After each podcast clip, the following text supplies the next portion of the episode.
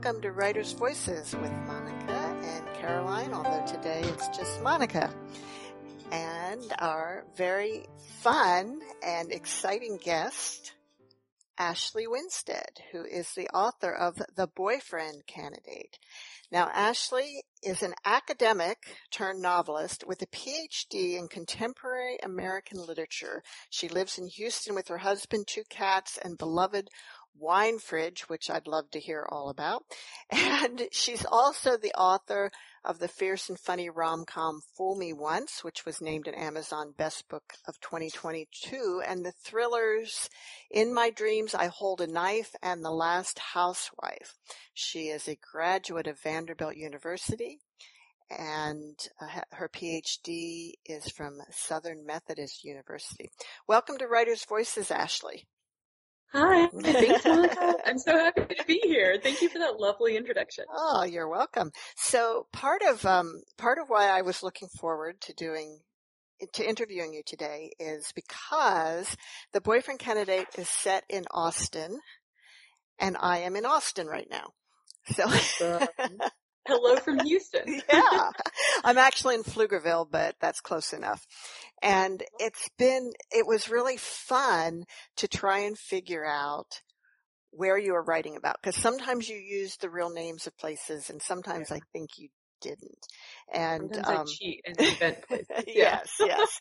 And, um, my, when I'm here, which is about twenty-five, thirty percent of the time, I, my condo is at Barton Place, which awesome. is on Barton Springs Road. Oh. And your heroine of The Boyfriend Candidate works at Barton Springs Elementary. Yeah.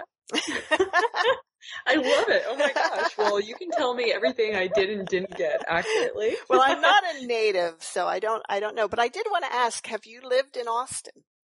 Um, no. So I've lived in Houston for seven years, um, now, which kind of blows my mind because I grew up a Navy brat. So I was like two years everywhere. It's mm. the longest I've lived anywhere. And so I've just traveled to Austin a lot. Um, and the reason I chose Austin as opposed to Houston or Dallas, where I lived for six years getting my degree, um, is because it is this bl- bright blue, politically speaking, yeah. um, city in the middle of a really red state here in Texas. Yeah. And not that, that Houston and Dallas themselves aren't, don't vote blue because they tend to, yes. um, urban places do, but just that Austin has this reputation, right, for yes. being just like very liberal, very progressive, very weird, which all things to celebrate. And so I wanted, I really wanted to play on that dichotomy. So I, I, did a lot of trips and visits, including out to Fredericksburg, okay. wine country. Yes, so I've been that there. That was like very fun. I was like, let's go. It's research. Um, uh, for of, my course, book. of course, of yeah. course it is. Um, and like, so I did a lot of that and then grilled all of my friends who went to University of Texas in, in Austin. Right. And, you know, it was like, okay, where would people hang out if they were going to, where would people hold a rally or a protest on campus or, um, you know, like where would people, where's the like cool place to get a haircut? What street would that be? So it was just a lot of, and then a lot of Google Maps. So with all those powers combined, um, hopefully it's like a pretty, pretty, um, authentic little yeah, slice. I think so. I think so. So, you know, you start out the opening scene, um, your, your heroine is, um, is uh trying to pick up a guy basically. Yep. And and she's um at the Fleur-de-Lis hotel bar. But I'm not familiar with that. So is that a made up place? That is a made up okay. place. So yes. I put it at the Driscoll bar. I love it. Yep.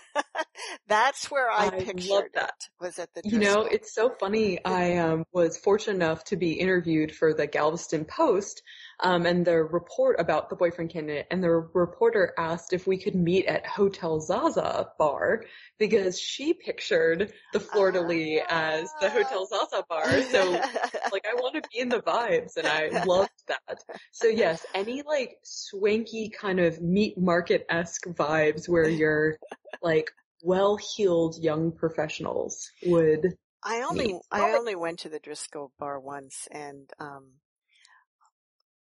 what I remember was this group of, um, a large group of young, well-dressed, very preppy-looking, mostly blonde, and I'm blonde, so I'm, you know, I can say that.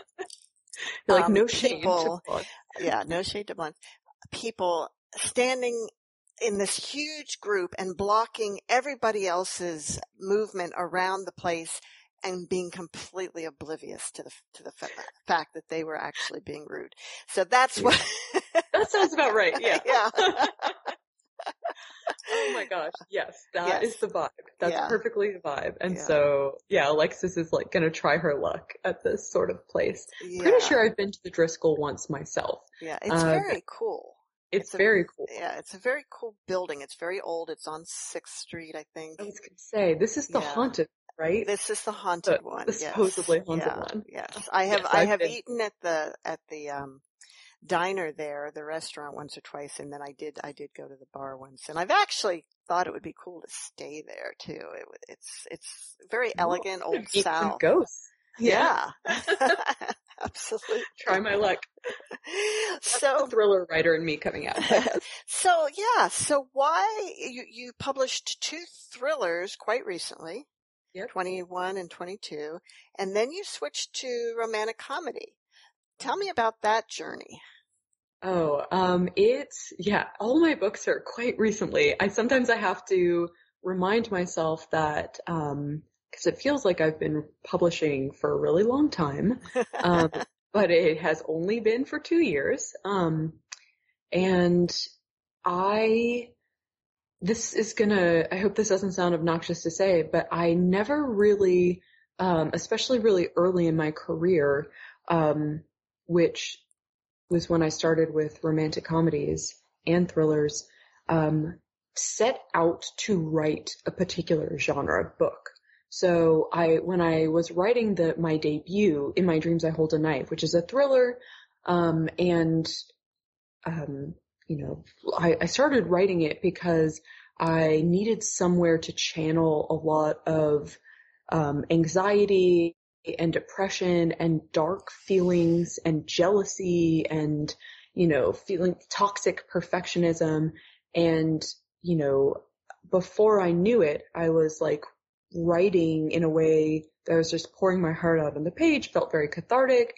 Um, there was a lot of backstabbing and mean people being really mean and cruel to each other. But again, this was just like me kind of putting all a lot of ugliness that was inside of me at that moment in time out on the page. Um, and then I kind of like a quarter way through, I was like, yeah, this is a like murder, this is a murder mystery thriller. Okay. Now I see what I'm doing here. So I kind of went back to the beginning and like made sure that it was doing that from the start and then finished it up. And the same thing really with Fool Me Once, which is, um, my, was my debut romantic comedy. It was in the middle of the pandemic and In My Dreams hadn't come out yet. So I was sitting with a lot of like pre-publication anxiety about how that was going to be received and if anyone in the world would even read it. Um, and it was again, like the middle of lockdown. Um, and I needed to live mentally in a happy place with a guaranteed, um, happy ending, a, a place where like the tone was comedic and light and sunshiny. So I started writing this book about, you know, this kind of chaotic woman and like her love story. And I was like, okay, I'm pretty sure I'm writing a romantic comedy. Um, this is going to be news to my agent, and hopefully, you know, she doesn't like throw me out or kick me off her list or something for being so chaotic with my writing choices. Um, yeah, but it worked. And it was just like those books were what I needed at the time for myself. And then they, because they sold, they kind of set the path for my writing career now going forward. Um, That you so will go back and forth from one to exactly. the other. Exactly. Yep. So, um, is it harder to sort of build an audience that way than if you stuck with just one type? Um, yes. I, it's funny because like that was a qu- big question mark for me and my agent, um, when we were out there selling, trying to sell Fool Me Once. We were like, is this the best career decision? You know, is this gonna be split my audience, make people confused about my brand? And we kind of decided to just like steal our spines and f- see what happened. And even more than that, when it came time to decide whether or not I would use a, a pseudonym, a pen name for their romance, yeah. um, we really, really thought about it. And at first I was, I was going to just like ha- be two different people. Um, so because of the worry that I would confuse readers with my, my diff- very different veins of writing. And eventually we decided that more and more people are doing the thing of the writing across the genres thing. You know, I can think of a bunch of, of writers off the bat, um, off the top of my head, like Jesse Q. Satanto, R. F. Kuang, like just a lot of, um, obviously like writers like Nora Roberts have done it for a very long time, very successfully, but there seems to be a little more fluidity, um, these days, and like, it's more acceptable.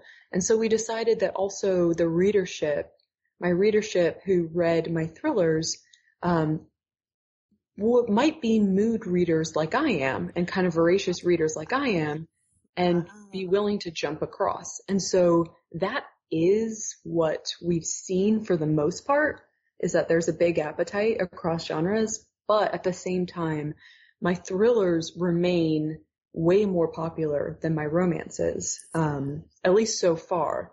So, well, that yeah. might possibly be gender related.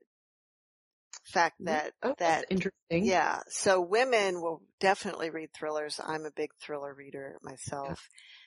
Yeah. Men, of course, will read thrillers. Yep. But they may not be as apt to f- come across and read the romantic comedy.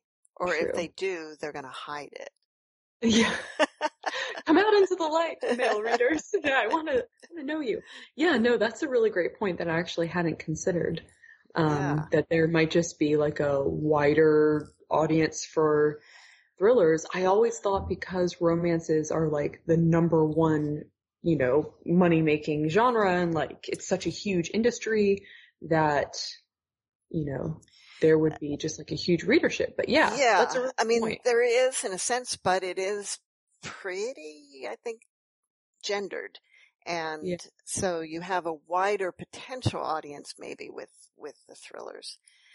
Yeah, I can see that. Yeah. I have chalked it up to the fact that I write very similar characters in my thrillers and my, um, my romances. And that is to say, very flawed, very complicated women, um, who are, you know, either kind of like going down murderous dark paths or like romantic, uh, cathartic paths.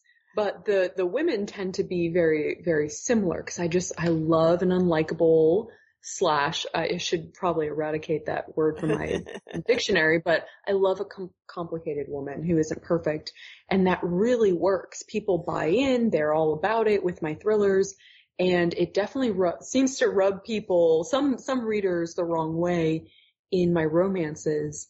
And so I've kind of chalked it up to like the current trend in romance heroines being a little bit more um, sweet sweethearts. You know, we kind of like want to see sweethearts who deserve good things to get those good things. And I get that. Um, well, so just I got, out I, here counting the. I mean, Alexis Stone is a sweetheart. Yeah. She's, you know. Um, She's maybe a little messed up, but a little, but she certainly, her heart is definitely in the right place. She is. She was, she was my first attempt after Fool Me Once and Lee, her chaotic, um, self, um, and, and hearing from readers like, you know, huh, don't know if like how I feel about that. That was kind of like The Boyfriend Candidate is me kind of taking a step back and doing something different with Alexis and kind of maybe like exploring more of the sweetheart character to see ah, how it landed. Okay. Um, and it does seem to be landing better. So Fool Me um, Once main, who was, who was the main character there? Lee Stone, who is Alexis's Alexis. older sister. Okay. Yeah. Okay. So we've got our two, our two, my two rom-coms follow two sisters. The older one is book one and the younger is book two. I, I did not realize that. Yeah. So it, this definitely works as standalone. As oh, a standalone yes. book for sure. Cause that I, was important yeah, to me yeah, to make sure. Yeah. But now I can see, oh yeah, so you've got all these characters in the, the boyfriend, the sister's boyfriend. I could, yeah, there's a whole backstory there. Yeah. Lee and Ben are book one. Okay. Um, okay. Yeah. So it was really fun. This is actually Boyfriend Candidate is my first time writing in the same universe. Otherwise I just do complete standalones. Mm. Um, and so this was really fun to bring characters back, um, and like, hide a lot of Easter eggs for people who had read Fool Me Once, like kind of inside jokes that hopefully work on their own, but have like a complete other layer if you read book one. Wow. You're listening to Writer's Voices, and our guest today is Ashley Winstead, author of The Boyfriend Candidate. Now, we talked about the fact this is set in Austin, Texas, and of course, one of the main reasons that it's set there is because it has this huge political um venue as well, yeah. and um, political environment all around the book. The boyfriend candidate is it's not only a candidate for a boyfriend, but he's a candidate for governor of Texas. And Alexis' older sister, Lee, is a state representative in Texas. And Austin, of course, is the capital city of Texas. So if you're going to write about Texas politics, if you're going to set your characters' lives in the midst of Texas politics, you kind of have to be in Austin. Why did you want to do that? It seems like kind of an unusual choice for a romantic comedy. It is an unusual choice. Um, and I've discovered that the quickest way to get someone to like back out of a room is to say, uh, yeah, I've written a, like a romantic comedy. Oh, cool. And it's set in the world of politics. And then that's when the, ex, you know, the exit starts. Um, because, uh, you know, politics is rightfully seen as a very divisive sort of, um, it field industry, um, thing in, in American lives. Whereas love is, you know, romance is coming together. So they seem at first glance kind of diametrically opposed, but, um, I was working myself in politics when I started writing book one, Fool Me Once. So, Um, I was working at a politically minded think tank here in Houston, uh, that was working on Texas state policy, um, and policy at like the national level, just really, really ambitious. And so I was seeing all the behind the scenes, like how the sausage gets made, which was a lot of just like controversies and, and politicians act and their teams acting foolishly. And there were so many times where I was like, wow, no one would even believe me if I wrote this in a story. And part of keeping my sanity was like trying to find the humor in it. um, and eventually I was like, you know what? Maybe I should write this in a story. Like maybe I should write about a woman who's trying to get things done in the, in a really hard, obstacle ridden, um, field like politics. And that's how Lee Stone came about, because Lee, the Alexis's older sister, and this is in book one, um, is a woman who's very take charge, very good at her job, just absolutely terrible at her love life and her social life. Um, you know, she's a party girl who manages to like keep her straight face for business. But, um, and so I just had so much fun infusing this romance, this second chance romance, which is what book one is. Um, Lee is, is forced to work with Ben, who is her ex, whose life she exploded five years ago. Um, and, and so it, it was like that book was rife with themes of like redemption and second chances. And it's possible to do really hard and seemingly, um, impossible things. And, you know, and, and so it's just like this really hopeful book. I poured all of my like political fantasies and hope into that version of Texas that I was creating back in twenty twenty when I was writing it. Um, and so my editor at HarperCollins, Kat Klein, loved that. And she also loved the fact that, you know, Lee was really knowledgeable about politics, and you get lots of pieces of politics, you know, in with your love story. And so for book two, she said, okay, you know, this, we'd agreed it would be Alexis's story. And she's like, I need it to be set in the political world as well, mm. which was a challenge for me because Alexis wants nothing to do with politics, you yeah, know, like, yeah. unlike her sister, she's just a complete diametrically opposed. Uh, she makes a joke about her eyes glazing over when Lee talks about politics. Um, so I had to figure out how I was going to do that. And it was a delight to come up with this um fake dating plot in which she, you know, this like, yeah, one night stand scandal forces her now to like participate in a political campaign. Now, the the fake dating trope is um pretty a pretty common romantic comedy yeah. um plot point. How did you how do you make it original? Yeah, that's a great question. Though I will say the it's so interesting to me as both a thriller writer and a romance writer, not to there's such a premium put on originality in the thriller world, you know, like the twist no one can see coming and like a premise that no one can believe. Um, and there's not so much that same premium in the romance world. No, because readers um, want they want the story to play out a certain way.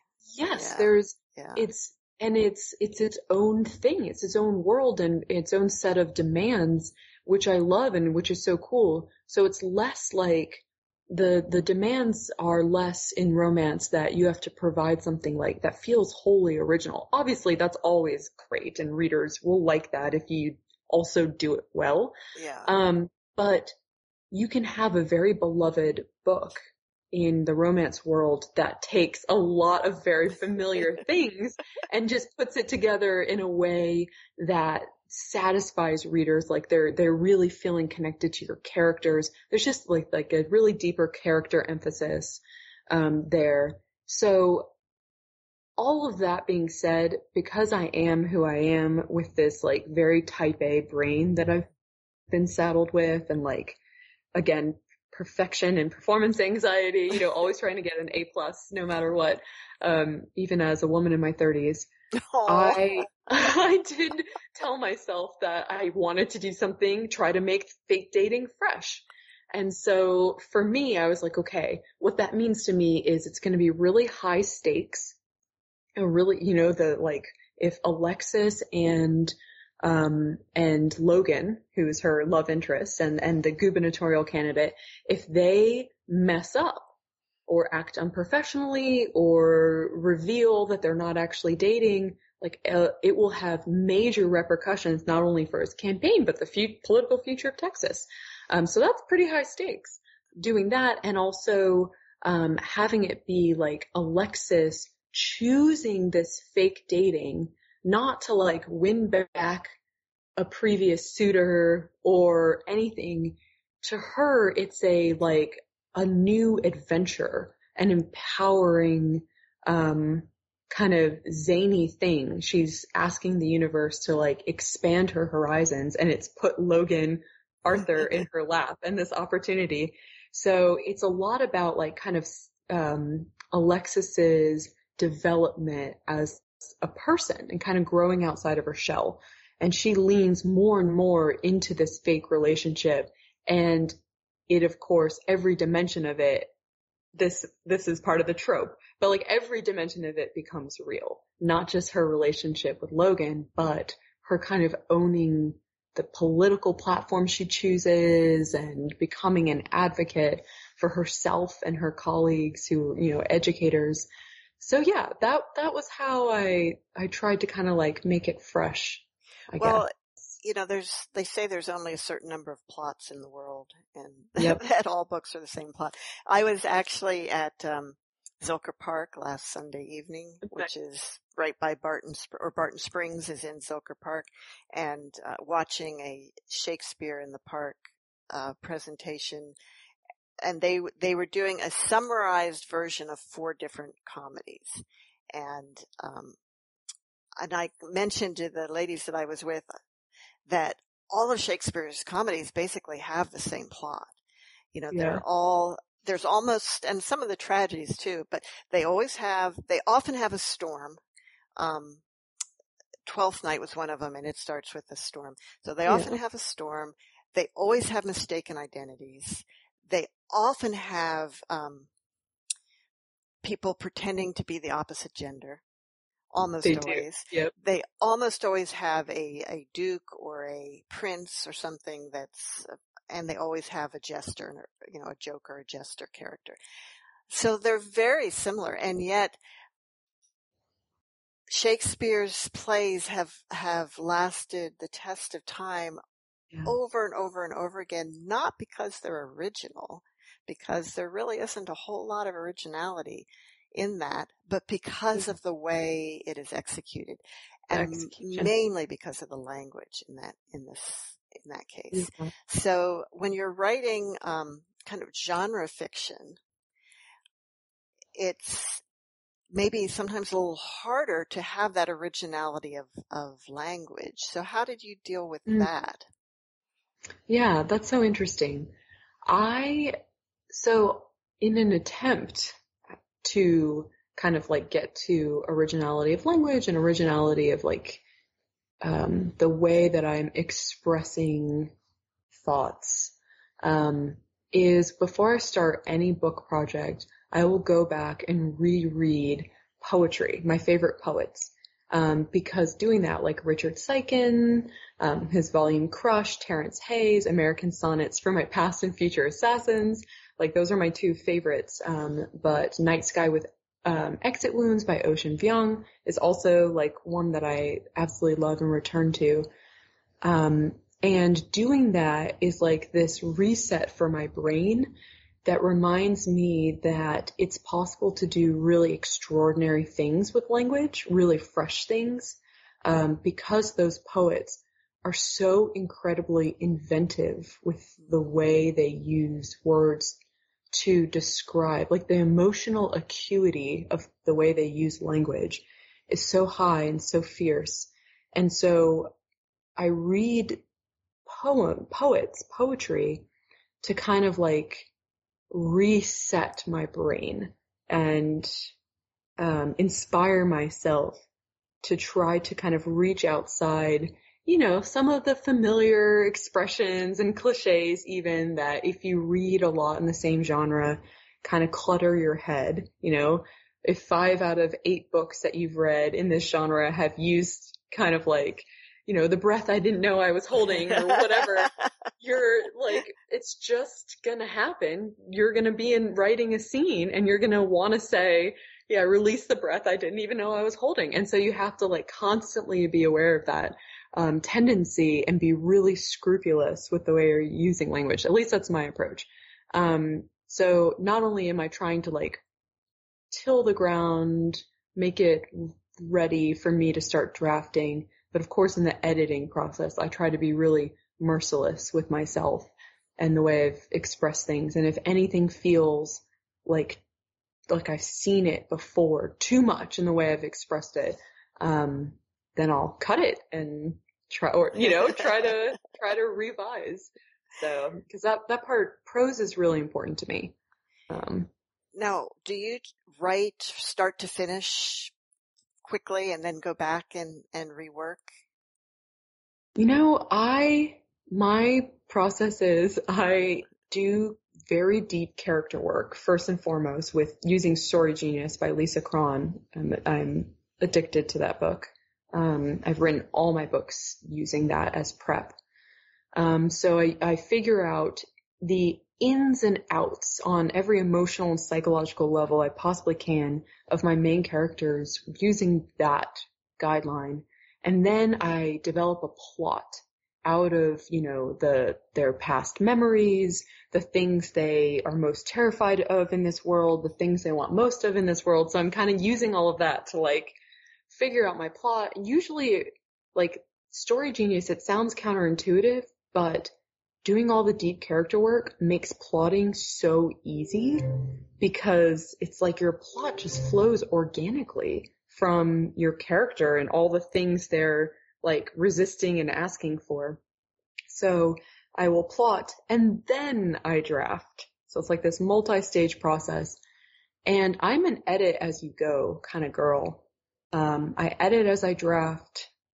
And then, of course, I like edit again, send it off to the editor, multiple rounds of edits. So there's no end to the editing, but luckily I prefer editing to drafting oh. like a million times over. So okay. It's, okay. Yeah, I'd so much rather be editing than drafting. So, I mean, you've published four books since nineteen twenty-one. So how, you must be very fast, or were some of these written long before then? Um, no, I have written them all since In My Dreams came out. Um, so I suppose, and to be fair, I wrote In My Dreams in twenty nineteen. Okay. Um, and then it was published in twenty twenty-one. So there was a, there was a lag there. And so, um, I wrote both, I wrote Fool Me Once while I was waiting for Dreams to come out. So it's like twenty nineteen was Dreams, twenty twenty was Fool Me Once, twenty twenty-one was um, The Last Housewife. And so, but now I'm starting to ramp up um, and wrote two books in twenty twenty-two. Um, and we'll be doing the same for twenty twenty-three. So it's my current project. How do you, I mean, that seems pretty ambitious to write two books in a year. Like it, two years yes. in a row. um, and not just two years in a row, but for the foreseeable future. Um, I say this mostly because I'm still wrapping my head around it. So yeah. I keep like saying it to myself and I'm like, that can't be true. What did you do, past Ashley, to get us into this? Um, but yeah, I, I had a really ambitious year where, you know, I signed uh, a two book contract with my thriller publisher, and then went and turned around and signed a two book contract for romances with my romance publisher, and then just keep renewing those two book contracts. So um, you have different publishers for each I type. do. I okay. do, yes. And so, it's fun. I highly recommend it. Really? Why? What is it? What yeah. makes it fun? What makes it fun? Well, it's fun because when you're a new writer, when you're a debut writer, um, you know absolutely nothing about the industry, about the publication process. Like, yeah, you can pick up books that will purport to tell you what to expect. Um, I think After the Deal is the title of one that I found particularly helpful, but honestly, you know nothing. And so you are just going on this roller coaster ride without, with like very little support, um, in this, in publishing your debut book. And all you know about the way things work is how, what your experience was with your first publisher. You know, and however they do things is how you think the industry standard is, or, and you start to learn over time that that's not actually true. Everyone does it a different way. Even people at your own publisher are having different experiences. And so it really broadened my perspective to publish with another publisher to see how they did it, and um, kind of like compare apples to apples. And yeah, I think I highly recommend that to other writers. It's just like very enlightening, illuminating. I bet, I bet. Yeah. You're listening to Writer's Voices, and our guest today is Ashley Winstead, author of The Boyfriend Candidate. Ashley, would you like to read a little bit from the book for us? I would love that. Um, I'm going to read to you from chapter one. So we're just going to start at the, at the beginning. Awesome. Okay. So chapter one. Alexis Stone is not a mouse. I'll say one nice thing about my ex, Chris Tuttle. The man was the entire reason I was here, standing at the entrance to the sultry Fleur-de-Lis hotel bar, wearing a red dress so plunging I kept it in the back of my closet for fear of scandalizing visitors, on the verge of reinventing myself. The memory of Chris and the still fresh psychic wounds he'd left me were like a marching drumline urging me forward as I'd left my apartment, Ubered downtown to the Fleur-de-Lis, and cut a determined path across the lobby to the bar, a place with a reputation as Austin's grand central station of hookups. Unfortunately, now that I was standing at the entrance, the sight of all the laughing, drinking, dazzling people, dressed to the nines like me, but looking much more at ease about it, had me momentarily cowed. I thought back to what Chris had said the day I discovered he was cheating on me, for the second time. I do have needs you can't satisfy.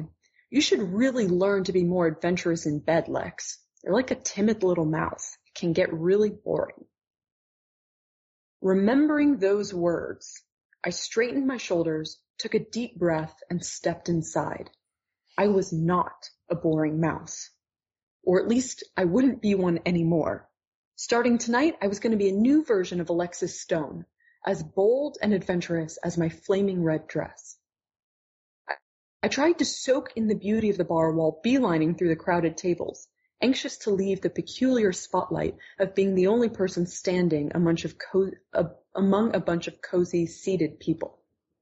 But then I realized new Alexis wouldn't care if everyone's eyes flitted to her as she walked across a room. In fact, new Alexis would welcome it, because she'd spent nearly an hour straightening and then recurling her hair into movie star ringlets, and maybe that effort should be appreciated. I forced myself to slow and look up at the bar's gorgeous glass ceiling, shaded a twinkly blue thanks to the night sky. Real palm trees lined the circular perimeter, fronds reaching toward the stars. They made the bar look like a very urbane urban jungle, which actually wasn't too far off the mark. My older sister Leah and her friends liked to roll their eyes at the entire downtown bar scene, calling places like the Fleur-de-Lis, quote, meat markets where you can go to spend thirty-five bucks on a martini while beating back horny yuppies, end quote, Lee's words. They preferred the hipster bars on the east side of Austin, where the clientele was cooler yet dirtier, my words. I thought the Fleur-de-Lis was romantic, so it made sense to come here tonight for my critical but one hundred percent private mission. I, Alexis Rosalie Stone, was going to have my first one-night stand. I was going to sleep with a man with no strings attached, no stakes or expectations, just one night to do whatever felt right. Alexis, the unadventurous bore, I'd killed her and buried the body. The gleaming brass bar was crowded, but I managed to slip a shoulder between two men and catch the bartender's attention.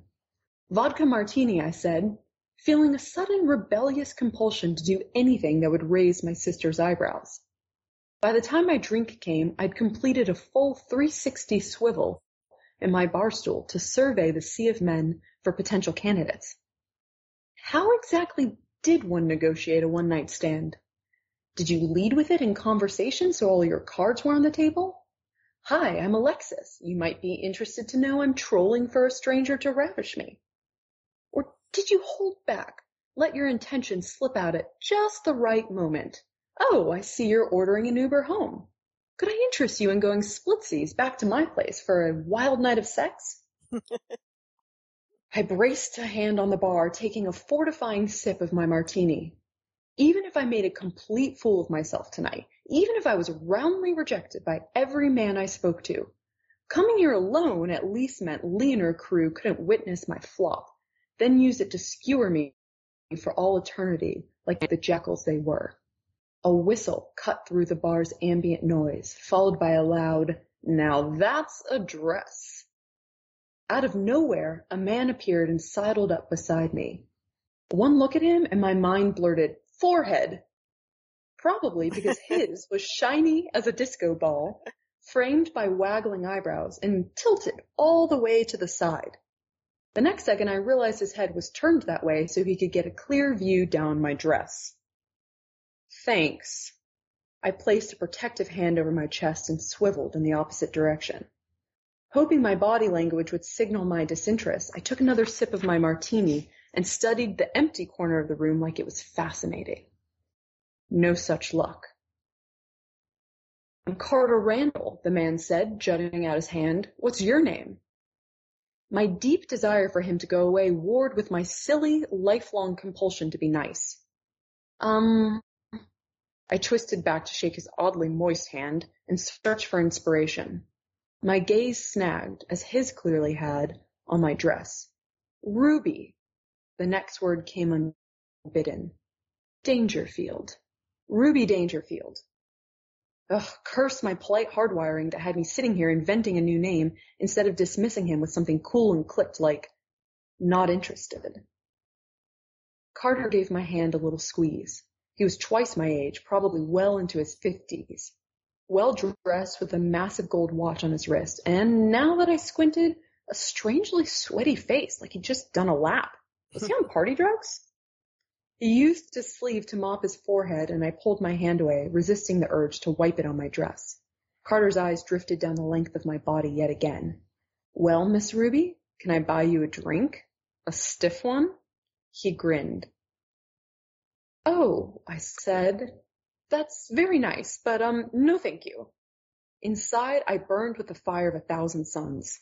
Saying no to anyone, even a stranger, stretched the limits of my bravery. "Aw, come on." Carter leaned in closer, and I scooted back so fast I nearly tipped over. "Look at you, sitting there in that dress, clearly fishing for attention. Well, you caught me. Let's get you drunk and see what happens." Apparently, I was going to get a lesson in how not to proposition someone tonight, but my cheeks were burning because in a small way, Carter was right. I had come here to put myself on display and find someone, just very much not him. Be the new Alexis, I urged myself. Stop prioritizing this stranger's feelings and tell him to leave you alone. But I couldn't. At the slightest provocation, old, sad, doormat Alexis had quickly jumped back in charge. "I'm not trying to be rude," I said carefully, feeling my heartbeat spike. "I would just like to be by myself tonight." Well, shoot. Now that I'd committed to that, would I have to leave the bar so Carter didn't catch me talking to anyone else? My palms started sweating. "One drink," he started. "Oh, for f***'s sake," came a voice, tinged with an accent I couldn't place. British mixed with Texas panhandle? I nearly knocked over my martini. She said, "No, mate. Get it through your thick skull and leave the poor woman alone." So, thank you. And thus we meet Logan Arthur. Thus we meet Logan. I wanted to get to the Logan of it all. And that was Ashley Winstead reading from The Boyfriend Candidate. So one of the um, things you've mentioned a couple of times, I just want to get into it a little bit, is, and it, because it's an important aspect of Alexis' character, and that is perfectionism. You use the term toxic perfectionism. So is this something that you have a strong interest in overcoming yourself? Oh, yes. Something you over-identify with yourself? Yes, absolutely. No, I am um, the oldest of a family of four, just a very type A, very, it's like every cliche about perform people who, you know, based all their worth on performing, it applies to me. And so this is something that I really try to explore through um, probably most of my books, um, though The Boyfriend Candidate and my debut, In My Dreams, I Hold a Knife, would probably be the most explicit examples of this. Um, but yeah, it's something that I think a lot of people can relate to, this feeling like you have to earn good things, including people's love and attention and affection. Um, and if you, God forbid, don't measure up um, to other people's expectations, or even your understanding of other people's expectations, you know, that you're not going to there's not going to be a place for you in this world or in relationships or in families or, um, and it's this exhausting thing that I think a lot of us as adults are unlearning. Um, so that's, yeah, yeah keep returning and, to it. And it's like, what is it? How did our parents do this to us? Not, and I'm, you know, most of the, you know, about half the shows or more, my mom is my co-host and we have a yeah. great relationship and people, people know that. And, and I'm not saying that, that she did that, but my dad did. Yeah. My dad's expectations, he had this, this held up these expectations of us that it's like was impossible to ever live up to. Now, yeah. here's, my dad died in nineteen eighty-one, so he's been gone, he died very young and he's been gone a really long time. And so he didn't have, it didn't have a chance to, to, um, make up maybe for, for some of that. But there's this, something really funny happened recently with my, mom found all of my dad's old report cards. Oh. And showed them to my sister and I. Now, um, we're two of, we're the only two girls. There's five. We have three brothers, but showed them to my sister and I, and we both had the same reaction, which was, he didn't get straight A's. He got decent grades, but there were yeah. a lot of B's and even a few C's and some remarks about conduct. And it's like we had this image of my dad as being the perfect student. Yeah. And he wasn't. Is it because he expected that of you? Yes. To be the perfect student? Yes. Uh-huh. Yeah. Yeah. Wow. So he was putting on you what he didn't necessarily live up to him himself. And I yeah. have a feeling that his parents may have had that expectation of him. And he was yeah. very, very smart. He was very smart. But, um, my, my grandmother, his, my father's mother, um, was kind of a difficult person to please. And I, I feel like my dad was always trying to please her his whole life and never really did. And, you know, go back another generation, she lost her mother at a very early age, like three, four years old, and was raised by a housekeeper and then later had a stepmom who I don't think she got along with. And so she didn't really learn how to be a mother. She didn't have that mothering in her life, and so she it was hard for her to pass that on with her own children, I think. So that's fascinating. Yeah. The, and then the and then here the my sister and I are both with this high expectations of ourselves, perfectionism, and not ever feeling like we could quite do enough. Right, because there is no enough. There is you know, no it's enough. there. There's no, there's no success or achievement that is ever going to release you from that feeling. Yeah, uh, which is a thing you also learn as an adult. if, you know, if you're like in therapy and, and working on it. Um, but yeah, God, that that intergenerational trauma that you know.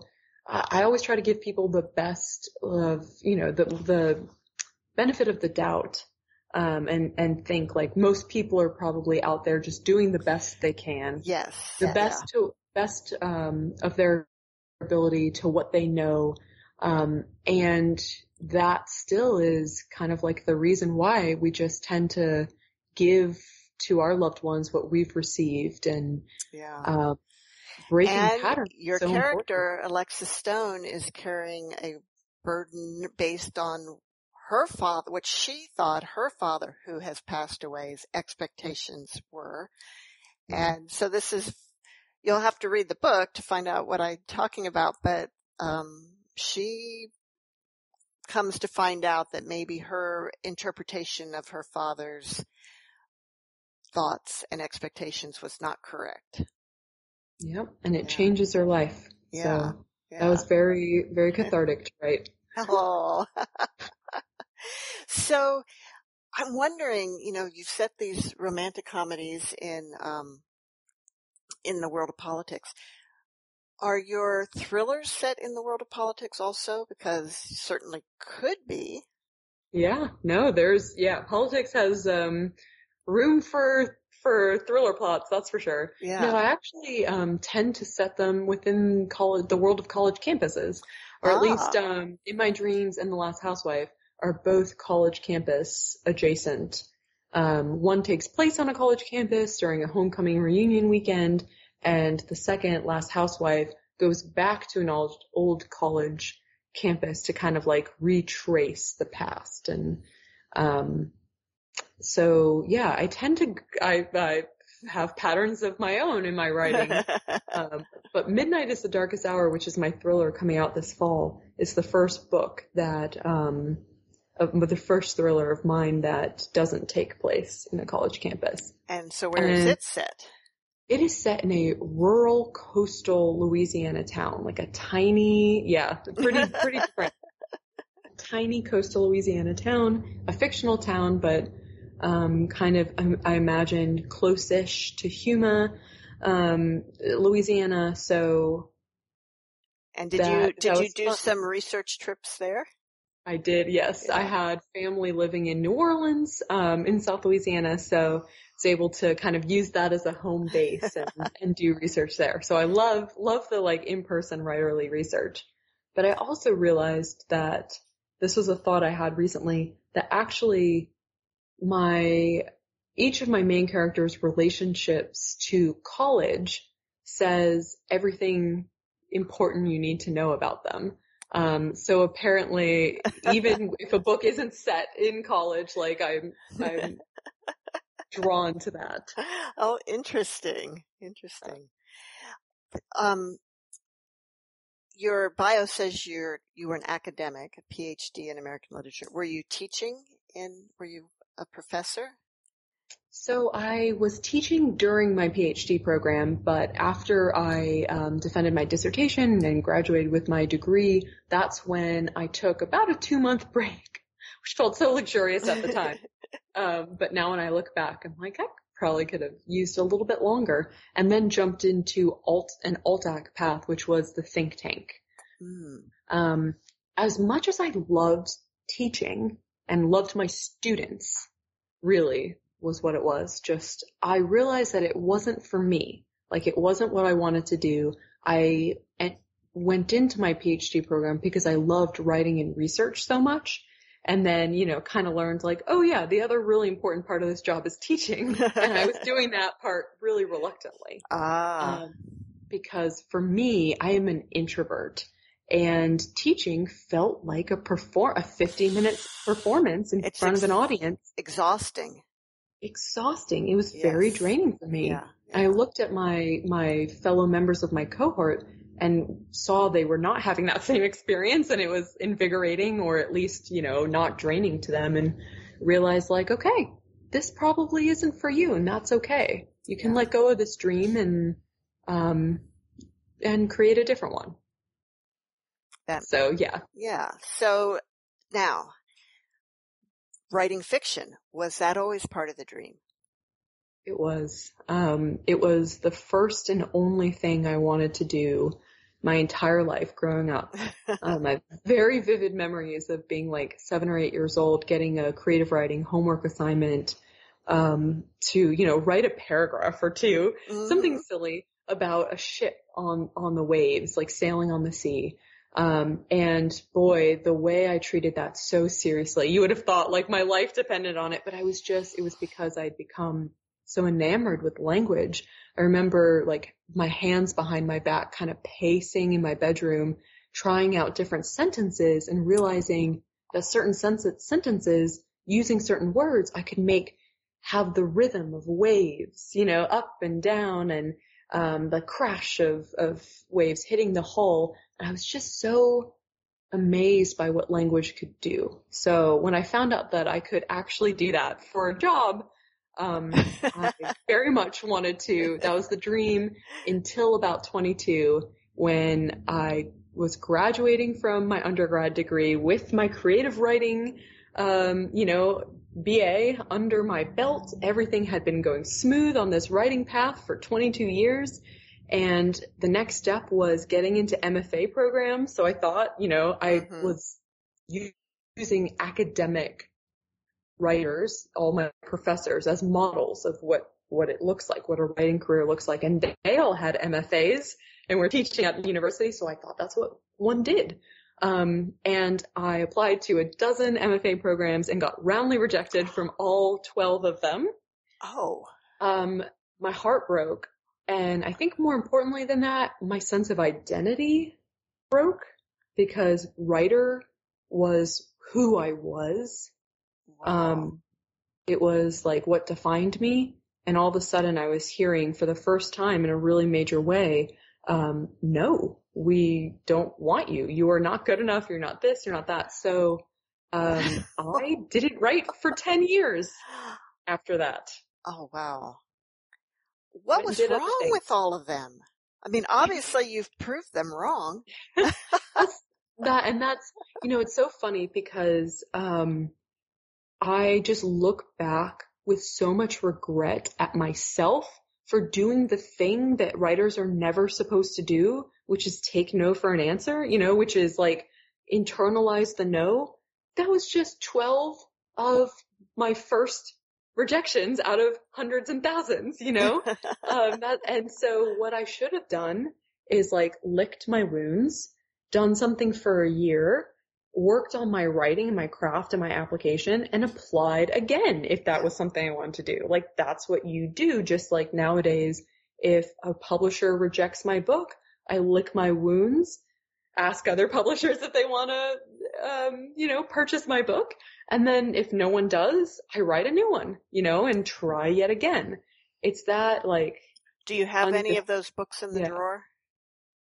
I, so I have one book in the drawer and I will never see the light of day. I think because I've been convinced that it, it actually isn't that good. Um, oh, and but do yeah. you really believe that?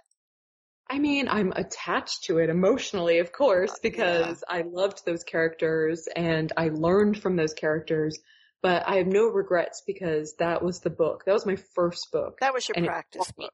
It was my practice book. Yeah. yeah. So what, what brought you back to writing again? I wrote a dissertation for my PhD program, which was basically three hundred sixty pages, full book length, of a very dry academic subject, you know? So I, I, in the process of needing to produce a book in a year, essentially, um, I learned a really great work ethic. I would wake up at eight o'clock in the morning, which for me is early, being a night owl, and work until like ten p.m. with little breaks for meals, and using that like every single day, seven days a week.